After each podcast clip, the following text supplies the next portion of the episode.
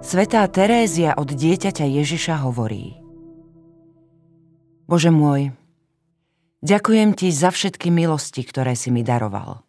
A osobitne za to, že si ma previedol skúškou utrpenia. Skúšky utrpenia môžu od základov otriasť skutočnosťou života. Často ho zmenia do takej miery, že to, čo bolo doteraz dole, na čom si stál, náhle sa ocitne hore.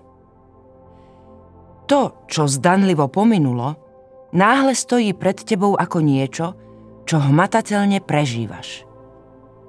Z toho, čo bolo zdanlivo tvojou silou, prezieravosťou, životným tromfom, náhle zostávajú iba trosky.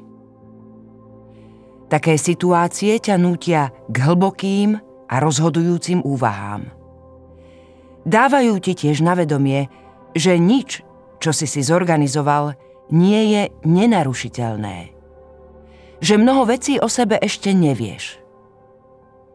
Počas skúšok utrpenia ťa Ježiš pozbaví istôt, materiálnych aj duchovných.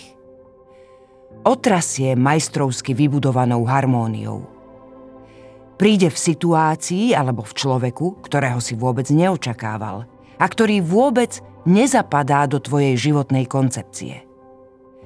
Je to bolestivá, ale i nevyhnutná skúsenosť, aby si mohol získať zrelé a statočné srdce.